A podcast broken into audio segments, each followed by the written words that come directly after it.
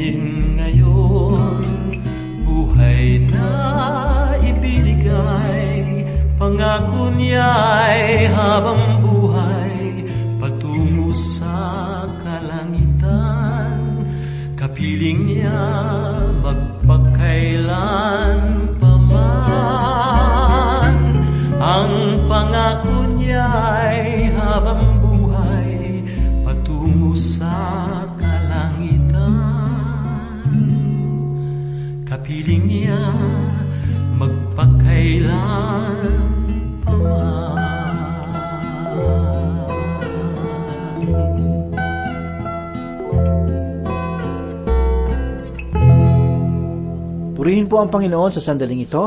Muli tayo ay nagpapasalamat sa Kanya dahil tayo po ay binigyan niya ng sapat na kalakasan upang muli ay pag-aralan ng banal na aklat. Ako po si Pastor Dana Bangko. Samahan po ninyo ako at ating pong saliksikin ang banal na aklat. Ang paksa ng mensahe na ating pag-aaralan sa mga sandaling ito ay ating hanguin po sa ikalawang kabanata ng Hebreyo, talatang lima hanggang sampu. Natunghayan po natin sa mga nakaraang pag-aaral ang katotohanan ng pagka-Diyos ni Kristo sa pamamagitan ng paglikha ng wagas na wangis ng Ama at ng kaligtasan.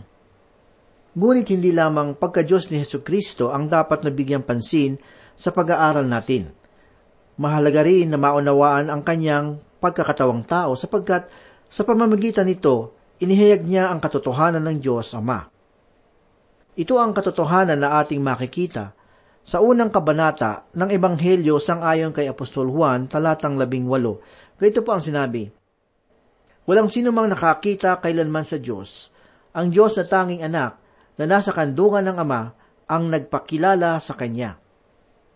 At dahil sa anak ng Diyos ang tanging wagas na kapahayagan ng Ama, ipinahayag rin ng may akda ng Hebreyo sa ikalimang talata na si Kristo rin ang hari na sasakop sa lahat. Tingnan po natin, sapagkat hindi ipinasakop ng Diyos sa mga anghel ang sanglibutang darating na siya naming sinasabi. Kung babalikan natin ang nakaraang pag-aaral, sinabi natin na si Kristo ay mas nakahihigit kaysa sa mga anghel.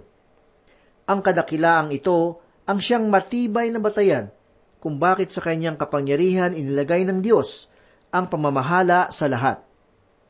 Ang sanglibutang darating na tinutukoy ng may akda dito sa talata ay dapat na maging malinaw sa atin. Sapagkat dito natin malalaman kung anong paghahari ang tinutukoy ng Diyos patungkol sa kanyang anak. Sinasabi ko to dahil sa may mga tagapagturo na nagsasabi na ang kalagayan ng pamamahalang ito ay tumutukoy raw sa langit, na ibababa ng Panginoon sa wakas ng panahon. Ngunit kung susuriin natin ang wikang Grego, ang salita na sanlibutan na ipinapahayag sa talata ay tungkol sa daigdig. At kung ihahambing natin ang salitang ito sa salita na nasasaad sa igadalawampu at apat na kabanata ng Mateo talatang labing apat, makikita natin na ang sanlibutan ay tumutukoy rin sa mga taong naninirahan sa mundo.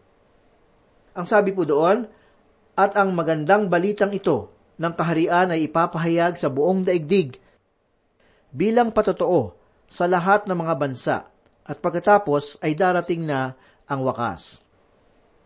Ngunit hindi lamang ito ang talatang nagpapatunay sa kapaliwanagang ito. Sapagkat mababasa rin natin sa ikasampung kabanata ng Roma, talatang labing walo, ang katumbas na kahulugan ng salita. Sabi po ni Pablo, Ngunit Sinasabi ko, hindi man nila narinig, talagang narinig nila sapagkat ang tinig nila ay kumalat sa buong lupa at ang kanilang mga salita hanggang sa mga dulo ng daigdig. Sa kabuoang pagsusuri, ang salitang sanlibutan na ginagamit ng may akda ng Hebreyo ay hindi maaaring tumukoy sa langit at sa walang hanggang panahon. Ito rin ay walang kinalaman sa kasalukuyang panahon ng biyaya na ating ngayong ginagalawan, kundi sa darating na kaharian ng Mesiyas dito sa daigdig. Ang katotohanan ito ang siyang turo na pinanghahawakan ng mga mag-aaral na Hudyo sa Israel.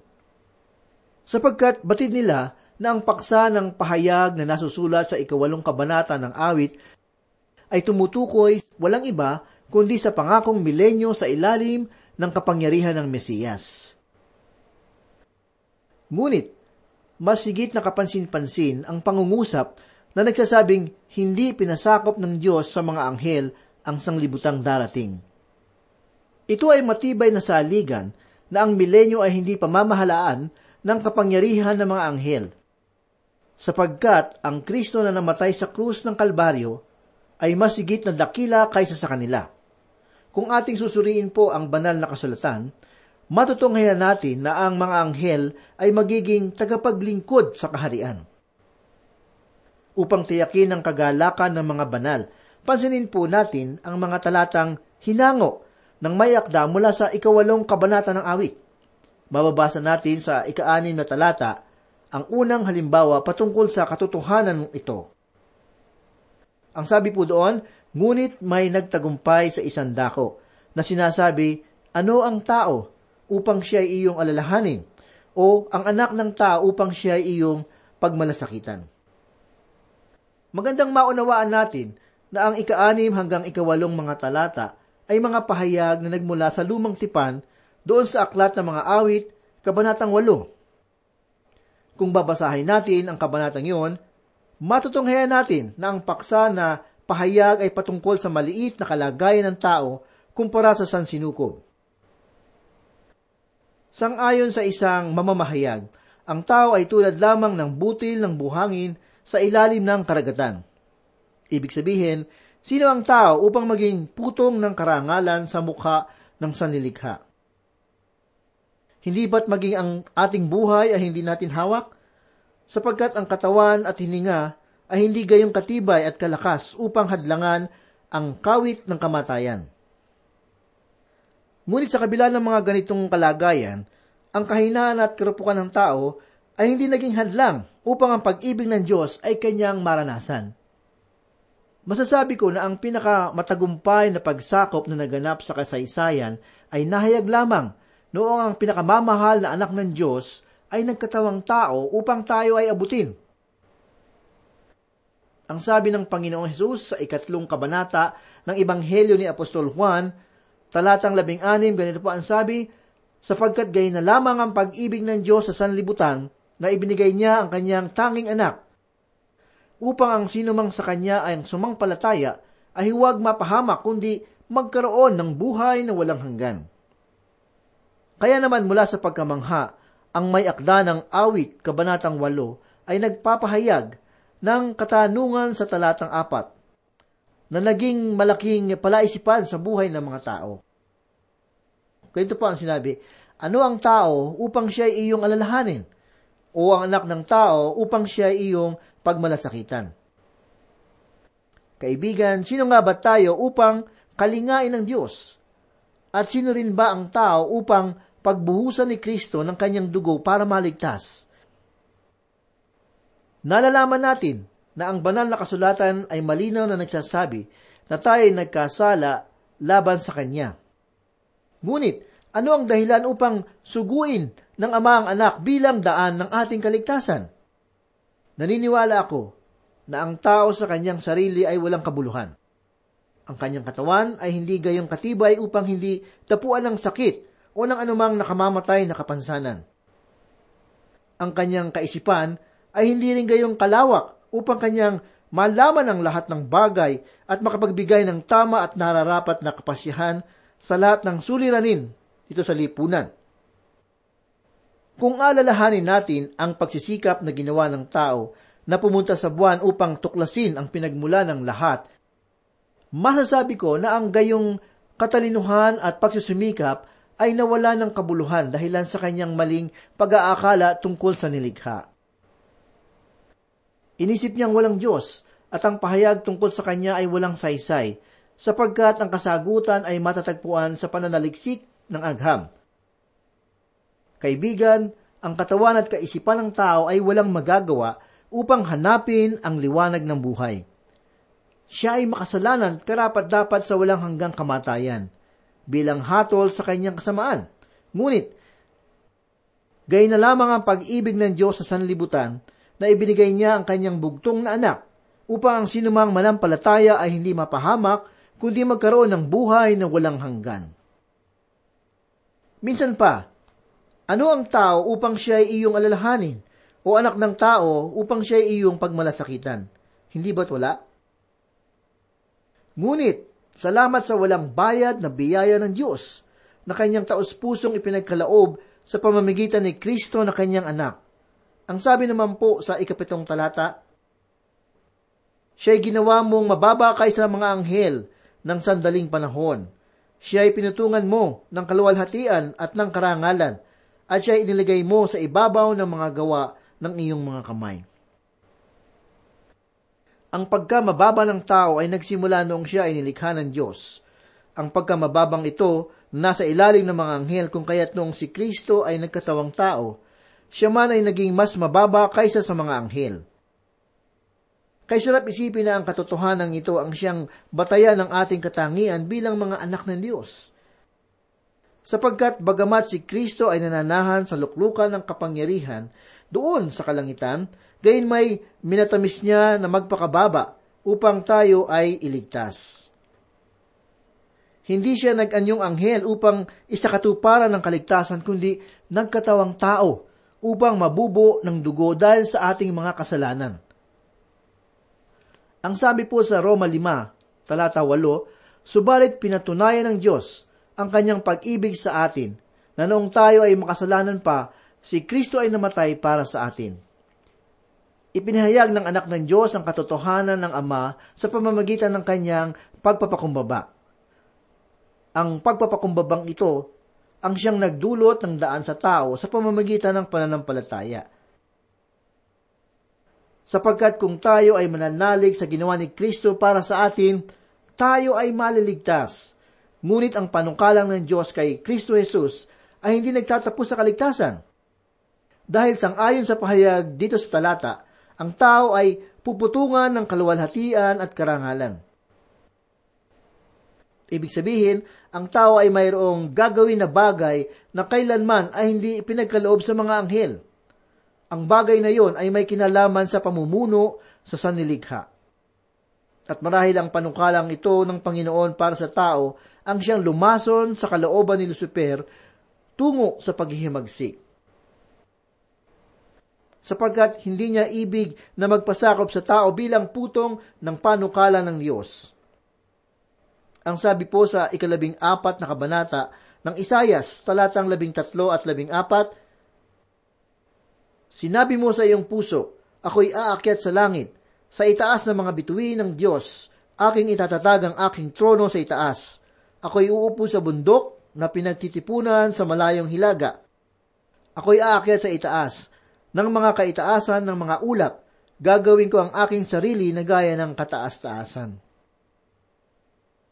Kaibigan, hindi ibinigay ng Diyos ang paghahari sa kamay ng mga anghel kundi ito ay kanyang ipinagkaloob sa tao sa pamamagitan ng kanyang anak na si Yesu Kristo na nagkatawang tao para sa atin. Sa kasalukuyan, ang pamumuno ng tao ay tila walang kabuluhan. Ang kanyang layunin at gawain ay punong-puno ng kabulukan at kasamaan. Iniisip niya na magagawa niyang mamuno na may kaayusan. Ngunit ang totoo, siya ay nasa sadlak sa kawalang kabuluhan. Ngunit ang ganitong suliranin ng tao ay magkakaroon lamang ng kasagutan sa pamamagitan ng katubusan na inilaan sa kanya ng Diyos. At bagamat nawala ng tao sa hardin ng Eden ang kanyang kakayahan sa pamamahala, ito naman ay binalik ni Kristo sa pamamagitan ng kanyang kamatayan. Ang sabi po sa ikawalong talata ng ikalawang kabanata ng Hebreyo, ipinasakop mo ang lahat ng bagay sa ilalim ng kanyang mga paa nang masakop niya ang bawat bagay, wala siyang iniwan na hindi niya nasasakop. Ngunit ngayon ay hindi pa natin nakikitang nasasakop niya ang lahat ng mga bagay. Bagamat ang tao ay magmamana ng karangalan sa panahon ng kalawalhatian ng anak ng Diyos, gayunman, ang pamumuno sa lahat ng bagay ay hindi pinailalim ng Panginoon sa paanan ng tao ang pamamahala ay kanyang ipinagkaloob sa ilalim ng kapangyarihan ni Kristo na siyang hari ng mga hari at Panginoon ng mga Panginoon. Bagamat ang paghaharing yun ay hindi pa sa kasulukuyang naranasan ng daigdig, gayunmay sang-ayon sa pangako ng Diyos, ito ay mangyayari sa panahon ng paghahari ni Kristo sa daigdig bilang Mesiyas. Ganito ang ibig ipahiwatig ng ikasyam na talata patungkol kay Kristo na ating Panginoon. Ang sabi po doon, kundi nakikita natin si Jesus na sa sandaling panahon ay ginawang mababa kaysa mga anghel, na dahil sa pagdurusa ng kamatayan ay pinutungan ng kaluwalhatian at karangalan, upang sa pamamagitan ng biyaya ng Diyos ay maranasan niya ang kamatayan alang-alang sa lahat. Ang salitang nakikita sa talatang ito ay hindi nangangahulugan ng karaniwang pagtingin, sapagkat ang diwa ng salita na ginamit ng mayakda ay nangangahulugan ng pagkaunawa at kamalayan tungkol sa ginawang kamatayan ni Kristo para sa atin.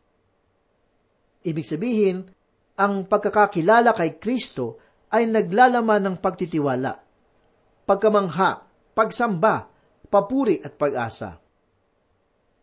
Ang mga bagay na ito ay hindi nasasalig sa pisikal na paningin, kundi sa espiritual na kaugnayan natin sa Diyos. Ang sabi ng anghel patungkol sa pangalan ni Kristo sa unang kabanata ng Mateo talatang 21,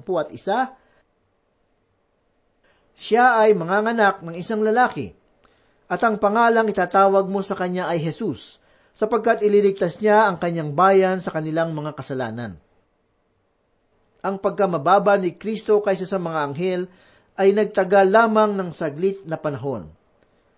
Mahalagang maunawaan natin na ang paksa ng pagpapakumbaba ay hindi natutuon sa kalagayan kundi sa panahon. Ibig sabihin, ang tatlumpu at tatlong taon na ginugol ng anak ng Diyos dito sa lupa ay panahon ng pagpapakumbaba, subalit nung siya ay muling nabuhay, ang gawa ng kanyang pagliligtas sa pamamagitan ng kanyang kamatayan ang siyang naging dahilan ng kaligtasan. Kung susuriin natin ang talata, makikita natin na ang gawa ng pagtubos ay kanyang isinakatuparan sa pamamagitan ng pagdurusa ng kamatayan. Kaibigan, ang lahat ng ito ay pawang nagmula sa mapagbiyayang puso ng Diyos. Naway lagi natin itong isipin upang ang ating buhay ay maging handog na papuri para sa Kanya. Ang sabi po sa ikasampung talata, sapagkat nararapat na ang Diyos na para sa Kanya at sa pamamagitan niya ay nagkaroon ng lahat ng mga bagay. Sa pagdadala ng maraming anak tungo sa kalawalhatian, ay gawing sakdal sa tagapagtatag ng kanilang kaligtasan sa pamamagitan ng mga pagdurusa. Si Yesu Kristo ay hindi lamang tao na ginawa ng Diyos ng mabuting bagay. Ang pagkakatawang tao ng Panginoong Hesus ay hindi nangangahulugan ng katalinuhang relihiyon o kaya naman ay pagpapakabayani o dili kaya naman ay paglalagay ng mabuting halimbawa. Kailangan ng kanyang kamatayan dahil sa iyo at sa akin. Ang gayong uri ng pag-ibig ay hindi mo matatagpuan sa sanlibutan. Sapagkat ang wagas na pagsinta ay mararanasan mo lamang sa landas ng krus na tinahak ng anak ng Diyos para sa iyong ikaliligtas. Kaibigan, pag-isipan mo ang mga bagay na to at makakatagpo ka ng karunungan na tungo sa kaligtasan.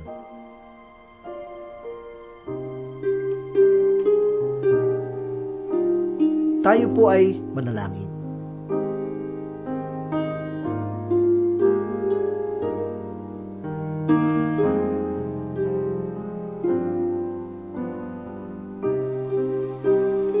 Dakila at mapagpala naming Diyos, kami po muli ay nagpapasalamat sa inyong kabutihan.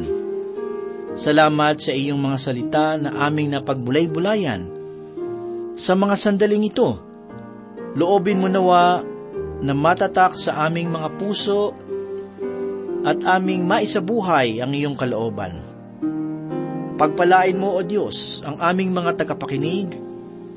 Batid mo po ang kanilang mga pangangailangan, ang kanilang mga pinagdadaanan, ang mga pagsubok sa kanilang buhay, at ang samot-saring tukso sa kanilang buhay. Tulungan mo po na maging matatag ang kanilang pananampalataya upang sila ay maging matagumpay. Salamat o Diyos at loobin mong sila ay muling makasubaybay sa muling pag-aaral ng banal mong aklat. Salamat, Panginoon, dahil sa iyong pag-ibig sa sanlibutang ito. Niloob mo na ikaw ay magkatawang tao upang magkaroon ng pagkakataong maipako sa krus at maligtas kami sa aming mga kasalanan. Kaya kami po ay nagpapasalamat sa iyo, Panginoon. At hinihiling namin na kami po ay iyong gabayan at patnubayan at palagi mo pong ipaalala sa amin ang iyong pagmamahal, ang iyong sakripisyo na ginawa upang makamtan po namin ang kaligtasan. Kaya Panginoon, marami pong salamat. Nais rin po naming ipanalangin ang aming mahal na bayan. Panginoon, marami pong salamat sa bayang ito. Salamat at libre na naipapahayag ang iyong salita. Kahit saan kami magpunta, Pwede naming basahin ang iyong salita, pag-aralan ng iyong salita. Salamat po sa biyayang ito. Hiling namin ang paggabay mo po sa aming mga pinuno. Simula sa aming Pangulo, bigyan mo po siya ng sapat na karunungan upang ang kanyang pamumuno ay maging maayos, maging maganda, maging tama. Ang miyembro ng kanyang kabinete, tulungan mo rin po sila. Bigyan mo po sila ng uh, tapat na puso upang maglingkod sa bayang ito. Ikaw ang magbigay sa kanila ng katilanuhan upang sa mga ahensya na kanilang pinamumunuan ay ito po ay maging matagumpay, maging successful, at maging kaaya-aya, Panginoon. Ikaw din, Panginoon, ang tumulong sa aming mga kababayan. Marami sa aming mga kababayan ay naghahanap buhay. At marami ang walang hanap buhay. Tulungan mo po, Panginoon, na sila po ay makasumpong ng maayos at magandang hanap buhay upang ang kanilang pamilya ay mamuhay ng may kaayusan. Tulungan mo po, Panginoon, ang aming mga kapulisan. Sila po ang nangangalaga ng kapayapaan dito sa aming bayan. Ikaw po ang magbigay ng uh, sapat na karunungan din sa kanila, Panginoon. At ingatan mo rin po sila sa araw-araw na kanilang paglilingkod sa, sa bayang ito, Panginoon. Salamat, Panginoon. Alam po namin na ang panalangin ay makapangyarihan at ikaw ay Diyos na buhay ang tumutugon sa aming mga panalangin. Binabalik po namin ang papuri at pasalamat sa iyo. Ito po ang aming mga samot dalangin sa pangalan ni Jesus. Amen. Ang buhay mo'y puno ng kalungkutan At bawat pangarap laging kabiguan Tila ba't pag-asa mo'y maglalahong ganap? At di alam kung saan patungo